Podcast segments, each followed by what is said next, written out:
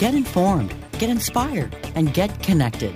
CannabisRadio.com presents NCIA's Cannabis Industry Voice. The National Cannabis Industry Association is the only national trade organization representing the businesses of the legal cannabis industry. NCIA's Cannabis Industry Voice covers a range of topics, including the rapidly evolving political and policy changes that affect our industry, news and events of importance to cannabis professionals, and features on companies, individuals, and campaigns at the cutting edge of the cannabis industry. NCIA's Cannabis Industry Voice begins now. Hello, thanks for tuning in to another episode of NCIA's Cannabis Industry Voice on Cannabis Radio. I'm your host, Bethany Moore. I'm the Deputy Director of Communications at the National Cannabis Industry Association.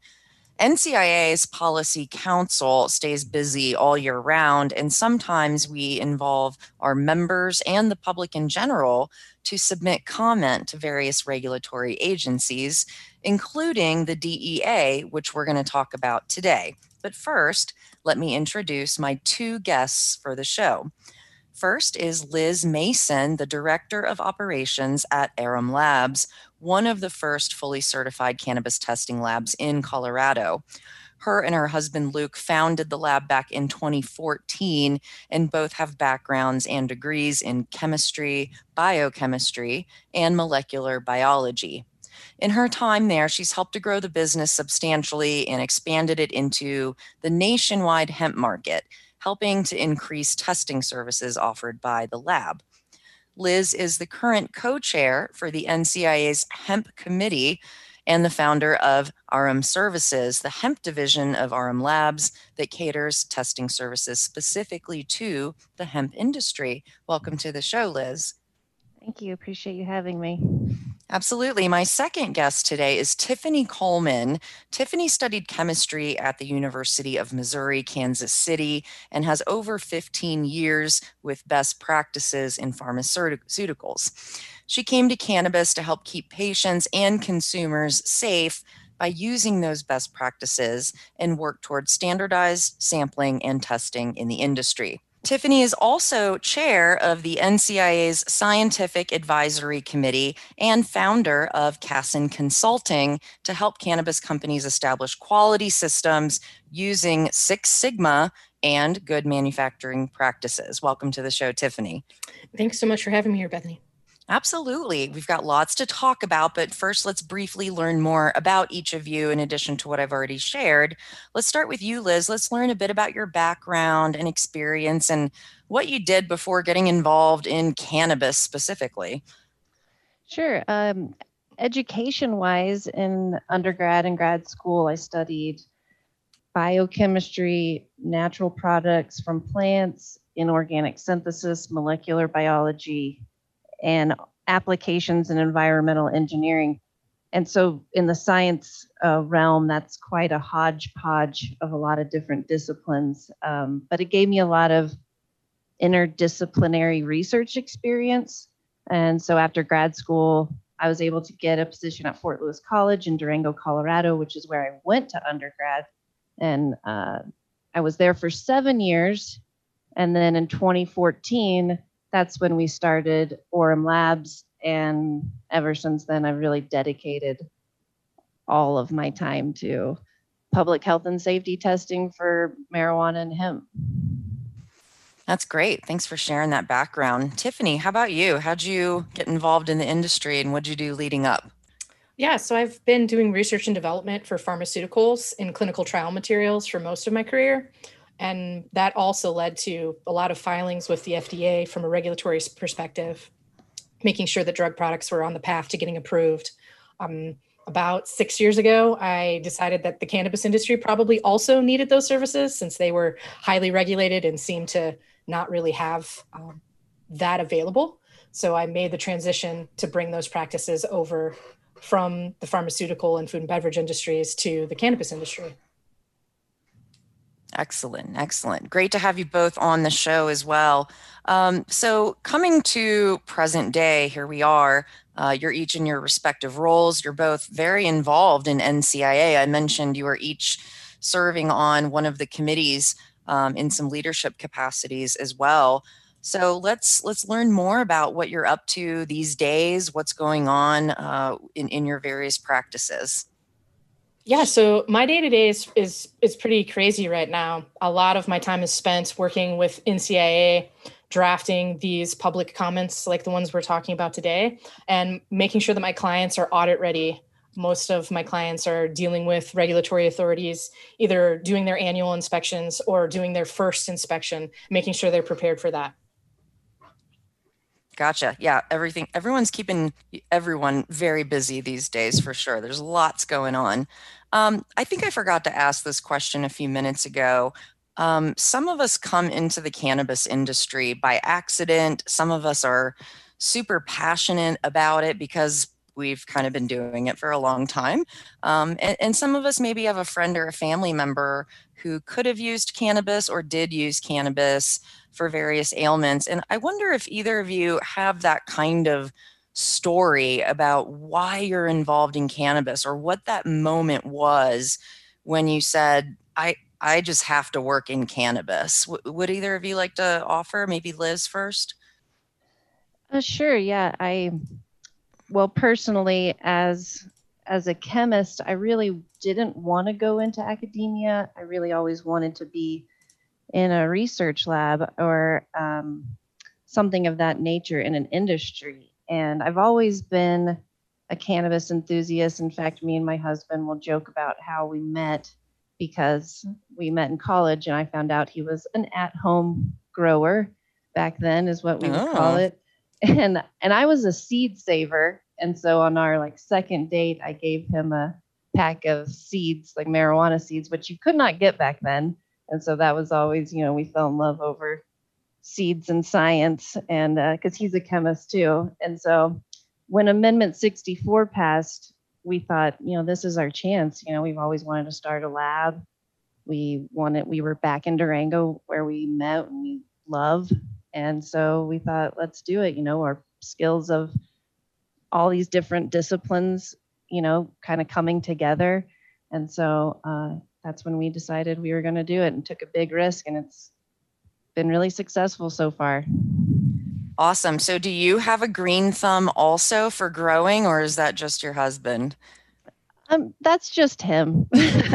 I try but he's really good I can relate. I'm just happy if my house plants are alive. I'm going to leave it to the pros to grow all the good stuff.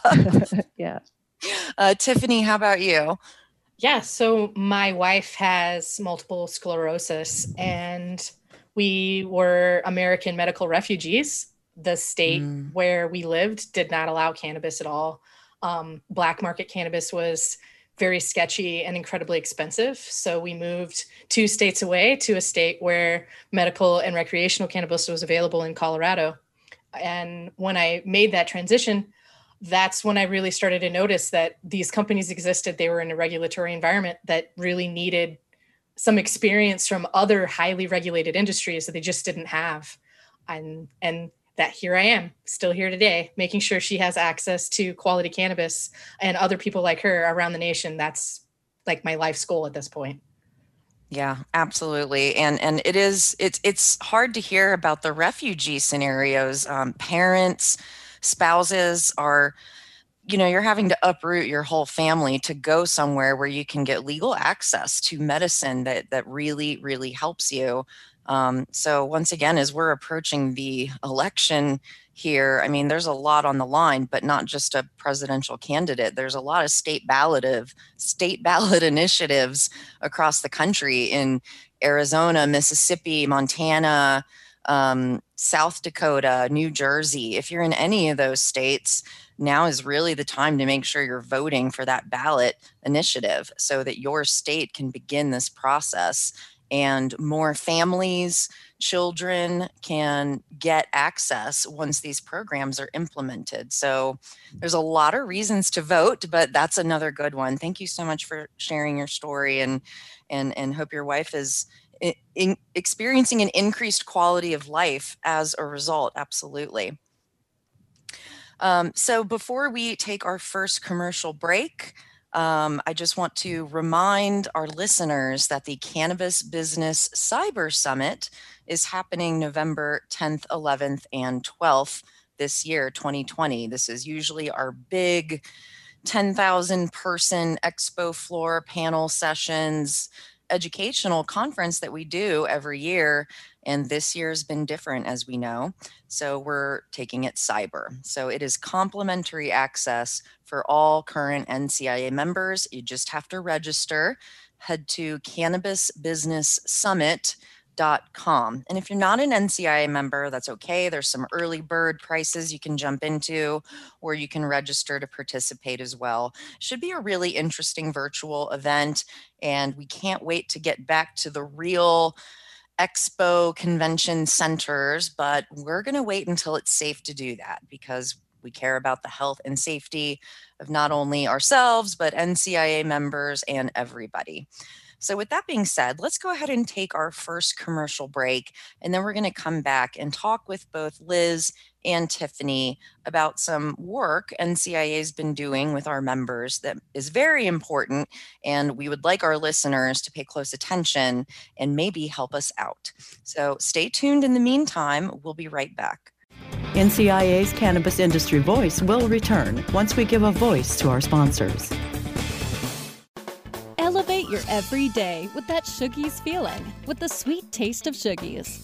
Add a cup of Shoogies to your morning coffee. Ah, how sweet it is. Shoogies infuses cannabis and cane sugar to make it the perfect sweetener with benefits. Make your happy hour happier with a dunk of Sugies in your drink. Order your Shoogies now at S-H-O-O-G-I-E-S dot com or find it in dispensaries throughout California. Whenever you crave a little sweet, pick up Shoogies, the sweet, sweet take anywhere treat. Plant Profits. I'm Vern Davis, and I'd like to introduce you to some of the most forward thinking executives and companies in the cannabis industry. We call them the Plant Profits. Each week on Plant Profits, we talk to the people at the forefront of the industry, creating real companies and career opportunities. We'll learn from the people leading the charge into the promised land of profit. Plant Profits is powered by Protis Global, people solutions firm that has been building companies, changing lives since 1995. P R O T I S global.com. Protis Global. Find Plant Profits now at cannabisradio.com or wherever you get your podcasts. Hey, take a look at this. They're selling smart pots. They have pot that can make you smart? Where is it? Not that kind of pot. Smart pots are the best aeration container to grow your plants. Check this out. This is the original fabric container for faster producing, healthier plants. They're made with a superior fabric that delivers high yields. Plus, smart pots are reusable and sustainable, so you can use them over and over again, no matter if you use them indoor or outdoor. That's very smart, but how good are they for the environment? Smart pots are BPA free and lead free, so you'll always be able to ensure a pure, clean grow, and they're 100% made in the U.S. Over 28 million smart pots have already been sold, so it seems like a smart investment. Look for smart pots in close to 2,000 garden centers throughout North America and ask for the original fabric container. Find a store near you or order yours online at smartpots.com.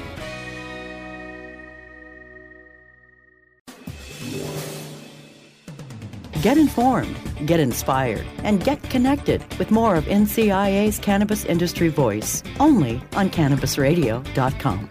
All right, we're back on NCIA's Cannabis Industry Voice on Cannabis Radio. I'm your host, Bethany Moore, and I'm talking with Liz Mason and Tiffany Coleman. Both serve on NCIA's committees. We have the Hemp Committee and the Scientific Advisory Committee as well. So let's go ahead and dive into why we're talking today. Really, as I alluded to before the commercial break, there's a call to action for our listeners to get involved in the rulemaking process. Of course, NCIA files what's called amicus briefs and we submit comments to various government agencies when they request feedback on topics relating to cannabis. Sometimes this can get really specific. So, Liz, could you explain more about what we're doing in this case and then we can break down the problem and the solution? Yes. So in late August, the Drug Enforcement Administration, the DEA, published in the Federal Register an interim final rule, might be called a IFR when we talk, and it was on industrial hemp, and they were requesting public comment. And the rule was published to to align their division's regulations with the Agriculture Improvement Act, which we also know as the 2018 Farm Bill. So it's the stance of the NCIA that the DEA IFR does not completely align with the I or with the AIA and the legislative changes that were enacted by Congress. So there's a concern that the DEA's rule lacks clarity and creates a bit of confusion about the intent of the Farm Bill. So in our comments, to them because of this, we're requesting that the DEA rescind this IFR. Got it. Uh, and, and take it away and then replace it with something else, or let's let's just leave it where it's at. Uh, do you want to follow up with that, Tiffany? Yeah. So it, the best would be to just take it away. The way it is written now has caused so much confusion that it's, in my opinion, very difficult for all processors in all states to understand what they've said and what the limitations are that the DEA has put put in place. You know, the interim rule has a lot of sections in it, but the bigger ones are changing the legal definition in the Controlled Substances Act of marijuana, which they're saying should be aligned with um, the Farm Bill, as well as changing the definition of THC compounds and um, descheduling some existing FDA approved compounds like Epidiolex. Mm. You know, yeah. These are these are the important parts. Um, yes, we want those things to be descheduled, but we want it to be done in such a way that there's no confusion for operators, so nobody feels like they might be on the cusp of doing something that the DEA would think is illegal. I wonder if it's that they just don't know what they're talking about or or is it intentionally confusing? I guess we'll never know. But thank you so much for explaining the basics there. Um, for the policy nerds and science experts, I'd like to get into some of the specific nuances here, which I think you were starting to mention, Tiffany, that that are interesting or important to note and how how it can truly impact the whole supply chain, not just for the operators which is one whole animal, but all the way down to the consumer level purchasing. Yeah, so just from from the very top level, the DEA made a definition which included the word synthetic in saying that TH synthetic cannabinoids are are still part of the Controlled Substances Act. Now, mm. most people I think when they read this will think, "Oh, well, what does that include? Does that include all isomers?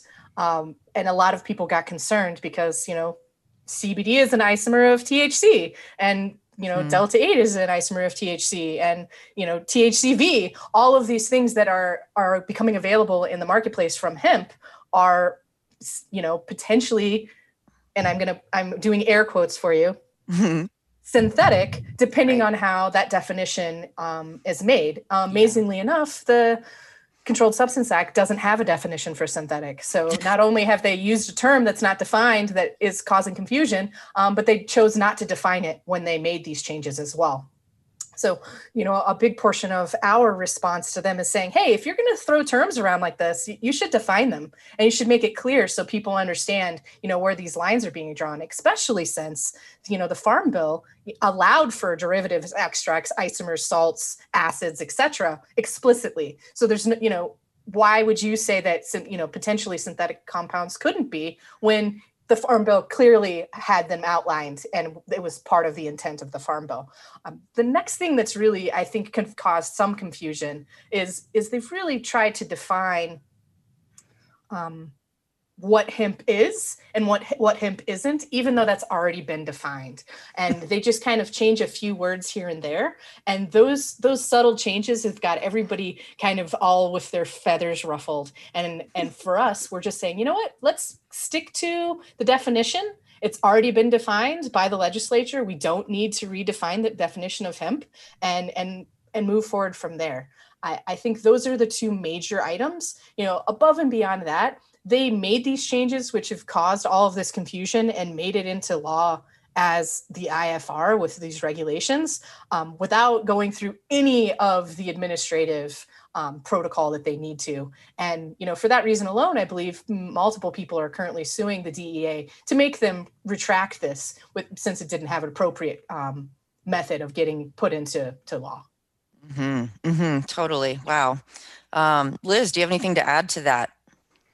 Yeah, on our end, our clients, we we serve um, cultivators and producers, and they've invested their livelihood and their family's future into really pioneering this legal hemp industry. And now we're getting calls and questions about the DEA's rules and you know these law-abiding citizens with good intent of following the law, um, being compliant with their products and providing to their customers, they're really scared that they could be criminalized. And so there's a bit of fear and confusion. They ask me uh, questions like, so is extracting CBD now illegal? And I don't always have the best answer for that because hmm. I'm not a lawyer. Um, but luckily, the NCIA has a team of lawyers who helped write these comments. And again, it comes back to we believe the DA didn't do this maliciously or had intent to create this ambiguity. But unfortunately, there is a lot of confusion from this IFR. And when we talk about solutions, because we do talk about solutions in the comment and we talk about the solution being the FDA regulates. You know, we really focus more on the DEA not having, you know, rewriting definitions and trying to align with the Farm Bill, but just let the FDA regulate hemp because that was always the intent. Gotcha. Yeah. Thank you for thank you for that explanation. Um, so before we take our last commercial break, uh, let's let's talk about any fi- final takeaways here, and we'll definitely tell our listeners how they can learn more and even take action to submit comments themselves. But um, Tiffany, any final takeaways about what's going on here? Yeah, you know, for me, the takeaway that I, I got as soon as I read this IFR was, how is this going to impact my dad? Right? He uses CBD topicals and, you know, those are sort of expensive. But mm-hmm. when you create this kind of confusion, everything starts to cost more, right? And that means there is an impact. It's an impact to the consumer. It's an impact to the company creating the product that the consumer is using, right? It's an impact to the farmers. And you know, just like Liz said, I don't think that they did this on purpose, but I don't think they knew just how confusing the regulatory environment already is without them muddying the waters even more. And so I would ask that all of our listeners would take the time to be transparent with what they're doing and submit their own comments and say, mm-hmm. this is how you're impacting me. Even if it's just to say, what you wrote was confusing. Can you please add more clarity? Because that's really what we're talking about here. We're talking about, you know, law abiding citizens, farmers across the country that are confused because of what they've done here with this IFR. Absolutely. Absolutely. Let's jump and take that last commercial break and then come back and get Liz's Liz's take on all this as well and wrap up our conversation. So stay tuned everyone. We'll be right back and we'll give you information about where you can learn more to submit your own comments. Stay tuned. We'll be right back. NCIA's Cannabis Industry Voice will return once we give a voice to our sponsors.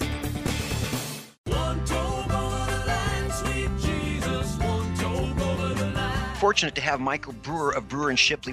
Your signature top 10 song, One Toke Over the Line. I've read a couple different versions of, of what the tune's origins are. What's the true story? We were playing a little club in Kansas City. A friend stopped by with some really good hash. We stepped out back and came back in. We're tuning up in the dressing room, and Tom said, man, I'm really one toke over the line. And I just cracked up. I thought it was hysterical. We literally wrote that song just entertaining ourselves and to make our friends laugh.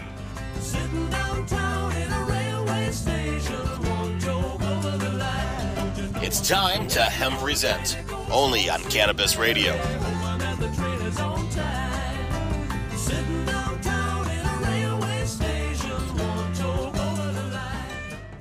Oh, let the marijuana llama tell you something now about a game for your phone gonna make you say, wow! The game's about the game of growing cannabis for cash. Grow the seeds, sell the bud, put the savings in the stash. Little by little, your empire grows large. Put the big celebrities inside your entourage. You can choose to play with Snoop or me or Cheech and Chong. Cypress Hill, Willie Nelson, Wiz Khalifa with a bong. The name of the game is Hempire, that's the point. Download and play while you light yourself a joint. The business of cannabis should be no crime. Hempire is even hot proved by the man who run high times. Oh yeah? Get it on Android and I and iOS today.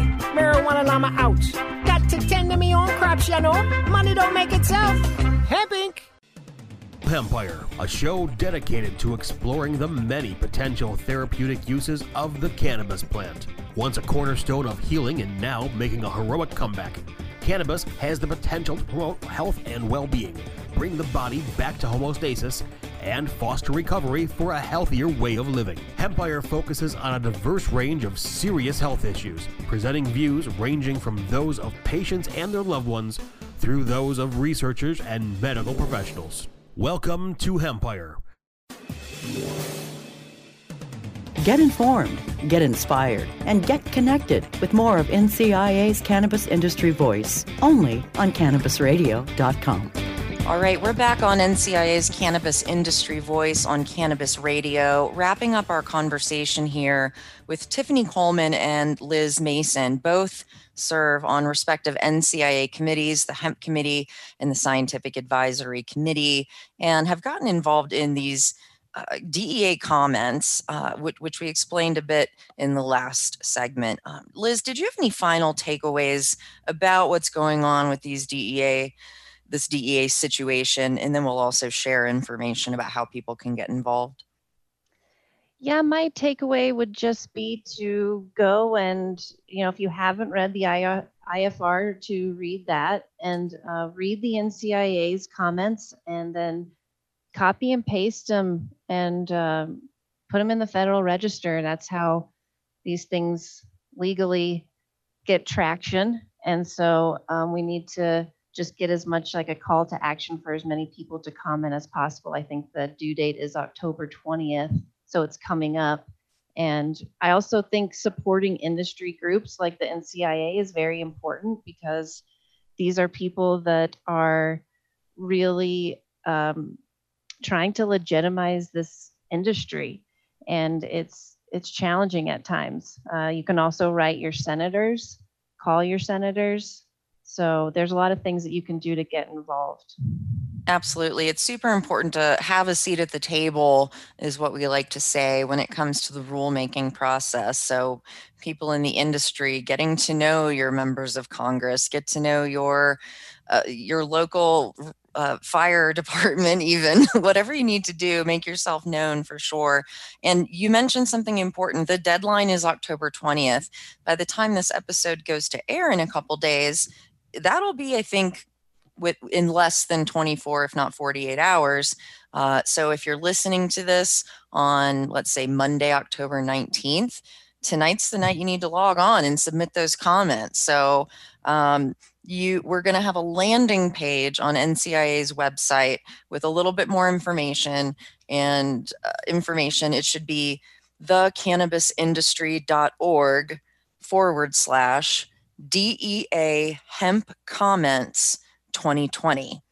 That's the cannabisindustry.org slash DEA hemp comments 2020. So that landing page will have some information for you as well. And I mentioned NCIA gets involved in these kind of things. Really, NCIA's Policy Council is a policy think tank, and the purpose is to develop public policy recommendations for the legal cannabis industry. So we come together using all of our expertise and these incremental reforms like the Safe Banking Act or fixing the federal tax code these are things that the policy council is focused on these cutting edge policy matters uh, in order to in, ensure that our industry is treated fairly. So there's plenty of resources on our website from the Policy Council as well, if that's something you're interested in learning more about. So, as we have just a couple minutes, two, three minutes here, uh, there's a lot going on this year, but let's do some big picture thinking. Um, I think it's fun to think about how far we've come and where there is still to go.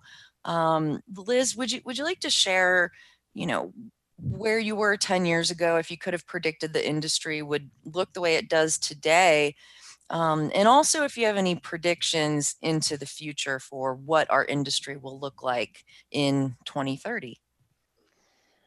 Well, I was just getting started in cannabis 10 years ago. It you know was legal in Colorado. Medical was legal, and so but I was a young pup in a dog's world, as we would say around here. And I, I can remember saying many times that I never thought my home state of Oklahoma, or I said that it wouldn't happen. My home state of Oklahoma would never legalize marijuana. And uh, I've had to eat those words because they're in their second year of legalization. So uh, I don't think I would have predicted we would have been this far this quick, but I'm glad that we are. Uh, as far as where we're going to be in 10 years, that's all up to voting. You know, you got to get out there and vote. That's going to really determine our future. So true. Thank you for that, Liz. Tiffany, what are your thoughts when we think about the long ago past and the far off future? You know, 10 years ago, I was living outside of Kansas City, certainly never thinking that cannabis would come to Missouri, similar to how Liz was saying it came to Oklahoma. You know, it just got legalized there as well. And I know that's a, a starting industry. I never would have expected that that would have happened, you know, 10 years ago.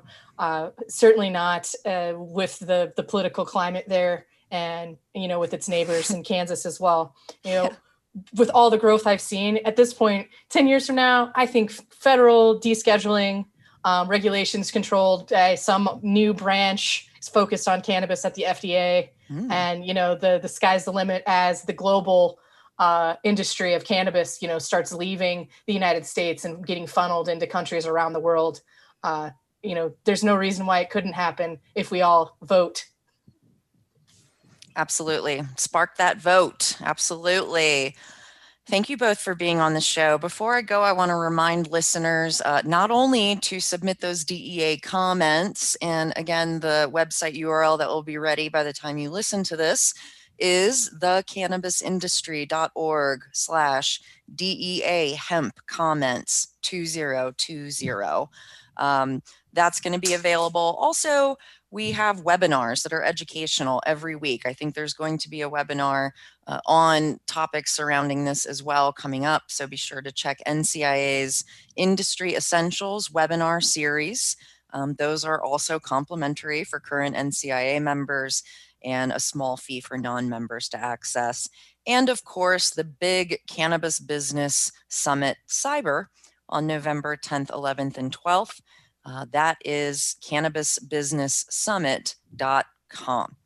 Once again, thank you both for joining me today and breaking down this issue uh, with, with hemp and the DEA and the definitions and everything in between. Um, I, I, gave the website for the DEA, but if, if uh, for the DEA comments, but if anyone, um, if you'd like to share anything else as we're wrapping up the show, please do. Tiffany? I just wanted to say thank you for this opportunity to put this call to action out there. It's so important that more people take the time to submit these comments, and I really appreciate you taking the time today. Awesome. Thank you, Tiffany. And Liz.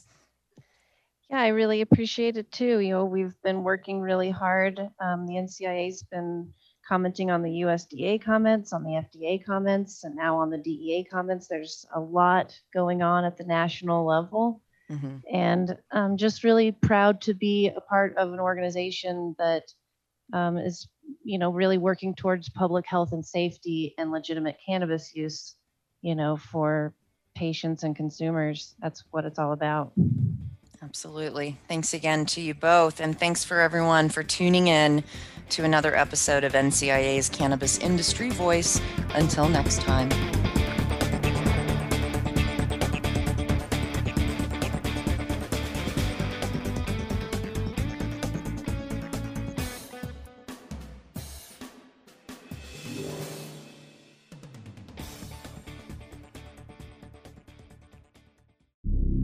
Opinions expressed on this CannabisRadio.com program are those of the guests and hosts and do not necessarily reflect those of the staff and management of CannabisRadio.com. Any rebroadcast or redistribution without proper consent of CannabisRadio.com is prohibited.